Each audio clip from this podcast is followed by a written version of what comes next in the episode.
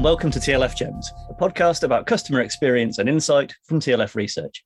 I'm Stephen Hampshire. And I'm Greg Roche. And in this episode, we're going to be talking about the customer experience landscape for 2022. Not just the customer experience landscape, Stephen, but the new customer experience landscape for 2022, following on from the webinar that you did on the 2nd of February, um, your annual webinar looking at the landscape. Um, and in terms of over 200 people viewed it. Great feedback on it. Always say it's really really good. The time and effort you must have put into it was absolutely tremendous. And as usual it just gets you thinking about things and has more questions than answers and answers some of the questions you had and then poses further questions. But it, it was sort of absolutely excellent in terms of trying to look forward from the customer perspective one of the things that came out, or the main bulk of the webinar, was you had five themes running through the webinar: the new norm, or the new normal, which which won't have surprised anyone, and then trust, ownership, systems, and experience. How did you get those five themes coming out? I could see the new norm, and we'll probably talk a little bit about that. But but but how how did that then move to the other four areas? What, what I tend to do when I when I put these webinars together is I, I, just kind of immerse myself in what everyone else is is saying about the trends for the for the new year. So we've got you know lots of of kind of sources of information we can draw on. So you know we're always doing research on our panel, and we've been doing that throughout lockdown. You know, how how a customer attitude is changing, what customer behaviors seem to be sticking or not sticking. Um, but then I sort of look look wider and see, you know, what some of our competitors are saying, what people in related fields are saying, you know, what futurists are saying, what McKinsey are saying, you know, what Forrester are saying, you know, what what's the kind of consensus view of what's going to be important in 2022 and that you generate a load of stuff and people have different kind of ways of organizing that and, and sort of different emphases they place on that. Yeah. So I guess what I tend to do is, is almost it's a bit like when you do sort of qualitative research, really. It's a bit of a bottom-up thing. I just sort of dump everything onto a, a you know, pen and paper, scribble the notes somewhere and and let the themes bubble up from from all those kind of individual thoughts. And those are the, the, the sort of things that seem to concrete out of that to me they are in a way quite personal. You know, someone else might look at the same like dump of data and come up with different themes. But what I'm always looking for is, I guess, the things that are more lasting. So not just yeah. the surface level yeah. trend. You know, that NFTs are a big, uh, you know, hype thing right now. Yeah. What does that mean? What does that reveal? What does that show you us about the way the technology is changing? So I don't think NFTs matter, but I do think blockchain matters, for example. Yeah.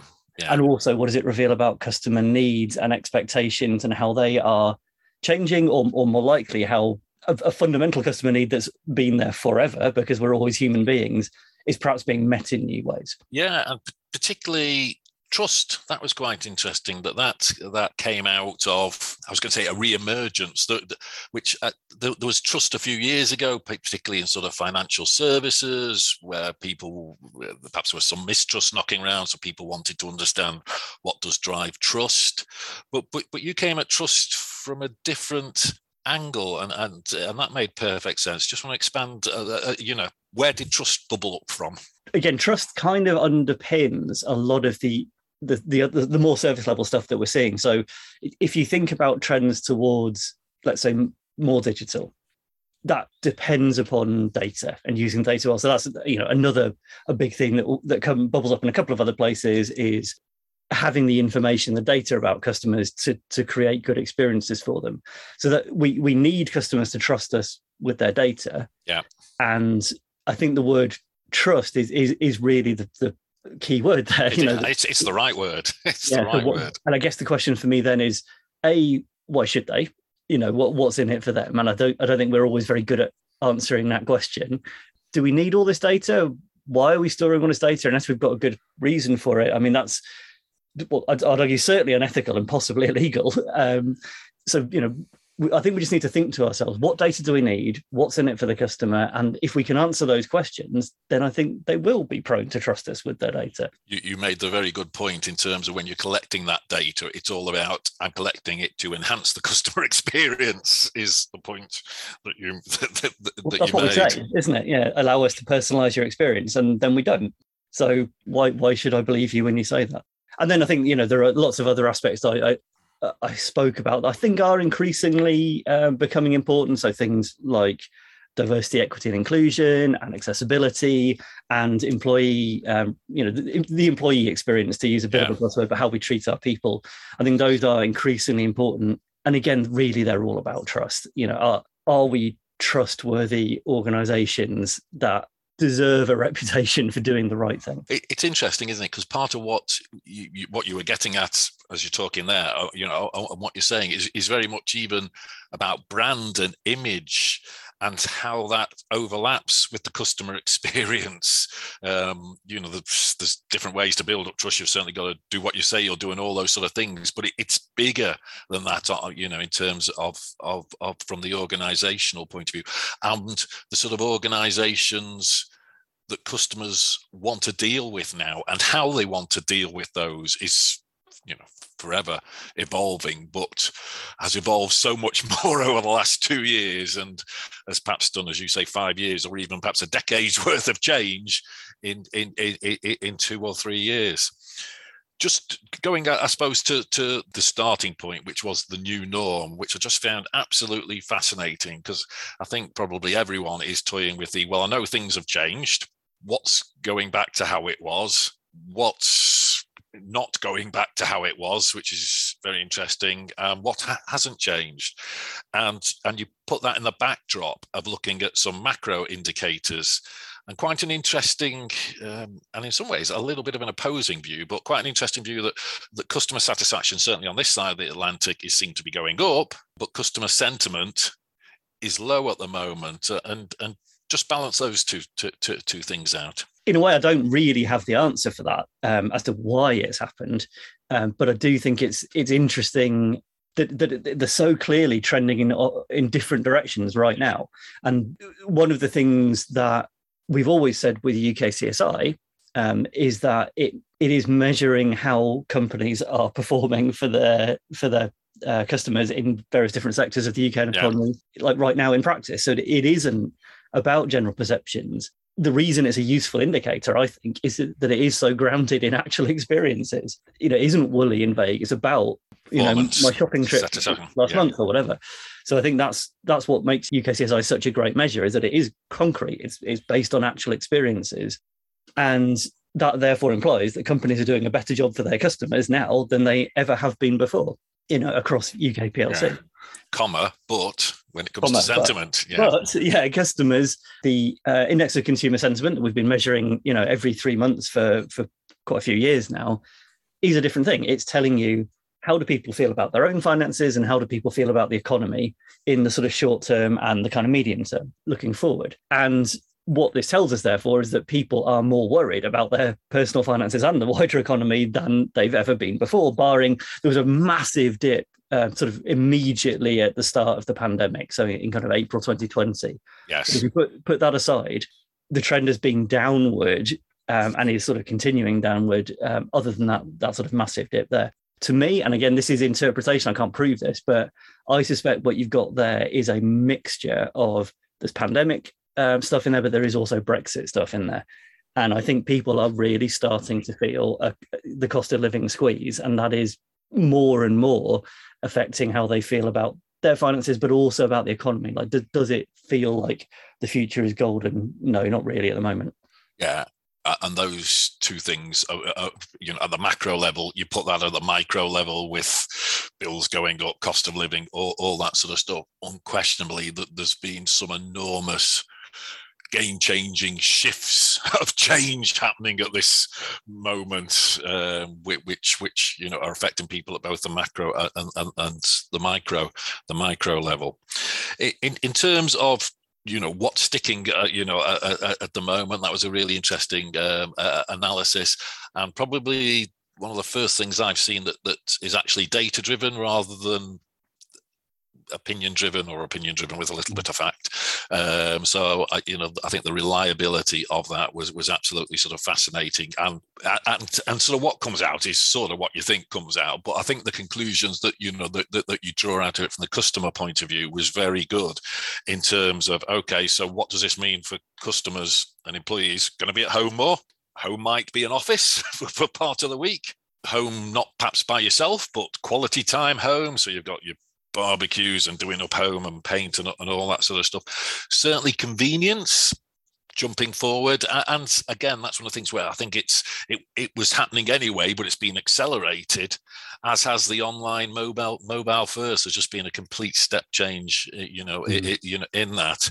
And um, and I guess organisations have probably got to catch up with those four things, and particularly those last two in terms of from a customer perspective. There is no question, but if, if we just look at retail, it, there has been a huge surge in in online and particularly smartphone based shopping over the last couple of years like for obvious reasons but to a large extent that that does seem to be sticking it, it's interesting if you look at the, the the data from ONS on on sort of the the sort of share of retail spend online and and sort of bricks and mortar it seems to be slightly coming down from a peak, as you might expect. Like now we can go back to shops, people are going back to shops, but but it's certainly not like a, a spike back down to to um, to where it was before, or or where even where it would have been on trend. So it, it has, yeah, let's say roughly five years worth of jumps jumped ahead on the trend. And it's how our organisation is going to respond to that. And I think one of the mm. things I really like about it is you do keep pulling out here's the trend and this is what it means to the customer.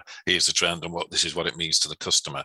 And perhaps on the other side of that coin, where you said here's the trend and this is what it means to the colleague, the staff member, you, you talked a little bit about the well, perhaps not the great resignation as you called it, the great migration, where people are now looking for better jobs at, you know, better employees, um, hybrid working. We had no choice other than rush into hybrid working, but we now have a choice how we come out of mm. working or, or, or, or, how we do do hybrid working. Just want to expand a little bit on, on your thought process for that. Yes, so I, I think again all these things tie together, don't they? But I think because of the pandemic, all of us suddenly started well, first of all, working from home. If and and I'm really conscious when I say all of us, it obviously it wasn't all of us. So lots of us who are traditionally office based were suddenly working from home. Yeah. Of course, lots of people are actually still working the way they've always worked because they have to to keep, you know, the buses running and and food being delivered to our, all our doors and so on. But yeah, for, for those of us who could work from home, most of us were, and bit by bit, we're pro- we're we, we, we sort of moved back into the office and then back to home again, then probably back to the office a bit, and, and this kind of hybrid, a bit at the office, a bit at home model does seem to be stressing us out. Um, so there, there is quite a lot of evidence that people are kind of exhausted. Exhausted. And and a lot of that is the sort of mental load of oh what do i need to bring with me? And actually where am i? And what how do i organize uh, that meeting? and, and what time does my working day start and end? And all those sort of things. But i think for me the really important thing and this is probably true with all of the, the themes i've identified really is to do things deliberately. Think about it, make a plan based on evidence. Don't just knee jerk either back to the old way of doing things or get stuck in the way we randomly cobbled together during the pandemic. Let's really think about what's the best way to do this. And for me, the answer is really clearly speak to your people and find out what's working for them. And and don't do that once because I think that the important you know, in the early days of the pandemic, everyone loved working from home. They, yeah, this is great. Hybrid working is the future. I never want to be back in the office full time. But now some people are finding that stressful and exhausting. So maybe we need to keep engaging with people and figure out collectively, figure out what's the best way for us all to work. Basically, we haven't we haven't figured that out yet. None, none of us quite knows what that's going to look like yet. I do think we're never going to go back to most of us being in the office most of the time. That that that isn't going to happen for a variety of reasons. Yeah. And therefore, I think the employers that figure this out are going to be very, very attractive. And they're going to have a much wider potential pool of people, aren't they? Because if people are mostly working remotely, then they don't need to be within commuting distance of the office anymore. So that uh, that's where the great migration comes from. Yeah. People are not resigning well, most people are not resigning to go and start a cheese farm in Cumbria. Most people are resigning to go somewhere else, aren't they? Is that and, your ambition? well, maybe, but, but yeah, I think that you know the point is people are mobile and they're aware that they have more options now, and suddenly maybe I can get a job at you know a firm in London without having to move to London, yeah. and that's quite attractive to a lot of people. Real opportunity when you start thinking of it like that, isn't it? We should do a whole sort of um, another podcast on that because there's a really interesting thought process um, there. But organizations are right at this moment trying to suss out what that model is. They really are. Talking of people as well, one of the other things that, that, where you mentioned people um, was under the systems uh, uh area where you started talking about the customer experience starts um, starts with, with, with, empathy, and just building on, on, what you were saying, perhaps, or, or, we were starting to get out there a little bit about people being exhausted. But but under the systems bit, you, you you talked about perhaps customers being less tolerant now than they've perhaps ever been. I guess partly because they're exhausted, but but less tolerant or more demanding. Yeah, and I think this ties in with the the data from you know UKCSI and the, and the index of consumer sentiment because there's a kind of logic that as you feel the squeeze on your finances, you become a bit more careful about where you spend your money, yeah. and you think a bit harder about you know big purchases. Maybe you're still making them, or maybe you don't make them at all, but maybe you do make them, but you just are very, very careful about them and you can invest time in shopping round more, or, and it's more of a reward. You know, there's more benefit in shopping round um, in in a scenario like this as well. And then if you feel again, it comes down to trust, doesn't it? If you choose a supplier, having carefully evaluated all the options, and they let you down, well, you're only going to be pretty cross about that, aren't you? Because it effectively betrayed your trust. So I think where all these things sort of tie together is you you have kind of a, a, squeeze on organizations now where i think customers are perhaps a bit more demanding and have got used to the idea of you know convenience things being delivered next day you've got the likes of amazon setting those expectations. On the other side you've got a kind of supply chain squeeze where you can't get hold of the stuff that you need to um, deliver next day. exactly. And perhaps all your delivery drivers are you know off sick with covid or you know so there's all these pressures on on businesses. Good systems is the only way to really kind of fight back against that um you know that you've got to become more efficient.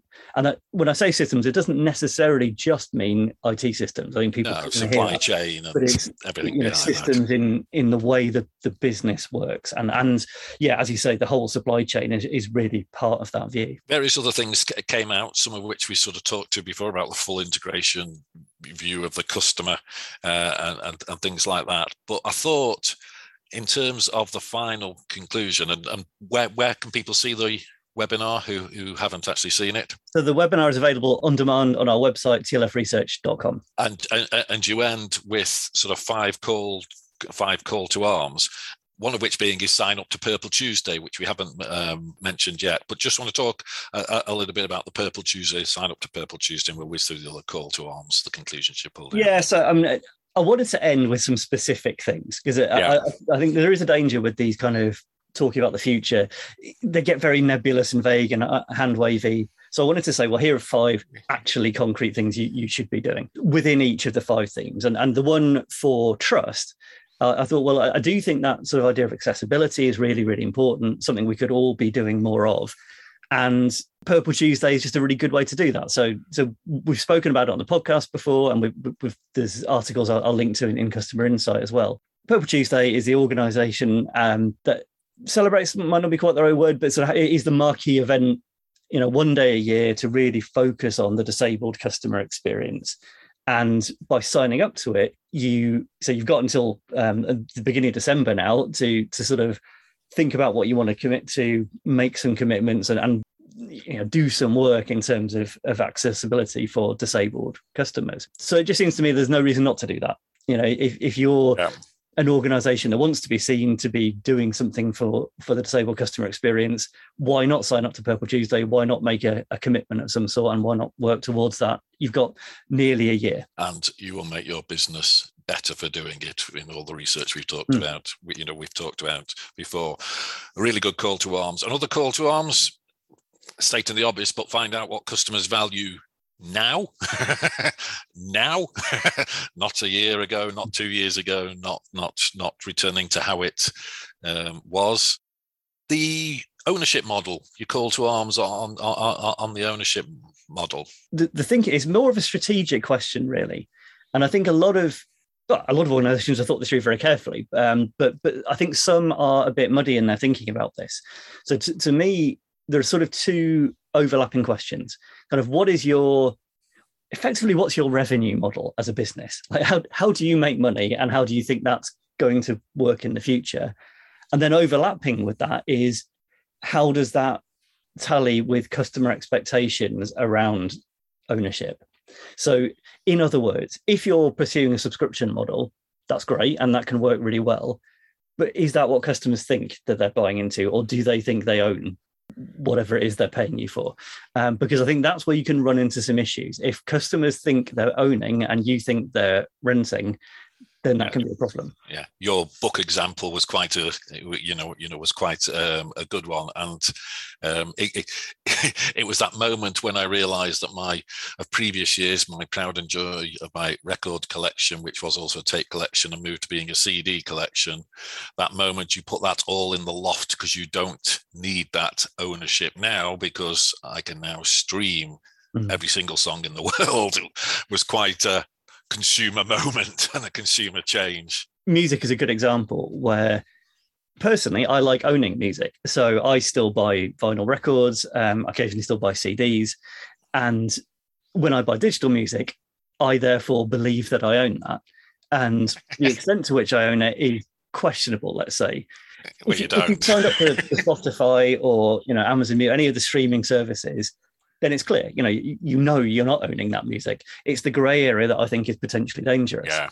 And then the final sort of call to arms was just really understanding the customer experience and putting understanding qualitative at the heart of of, of, of, of what you do. And, and we would probably say that most years and on most podcasts, but more so now than ever for all the enormous change that you've highlighted and you know the hmm. customer experience landscape of 2022 yeah and i think it, it's something that that has been lost sight of. I think actually funnily enough it goes along with something i've, I've complained about before on this podcast which is i think the measurement of, of customer experience has drifted away from being a strategic measure to being a tactical measure. Yeah.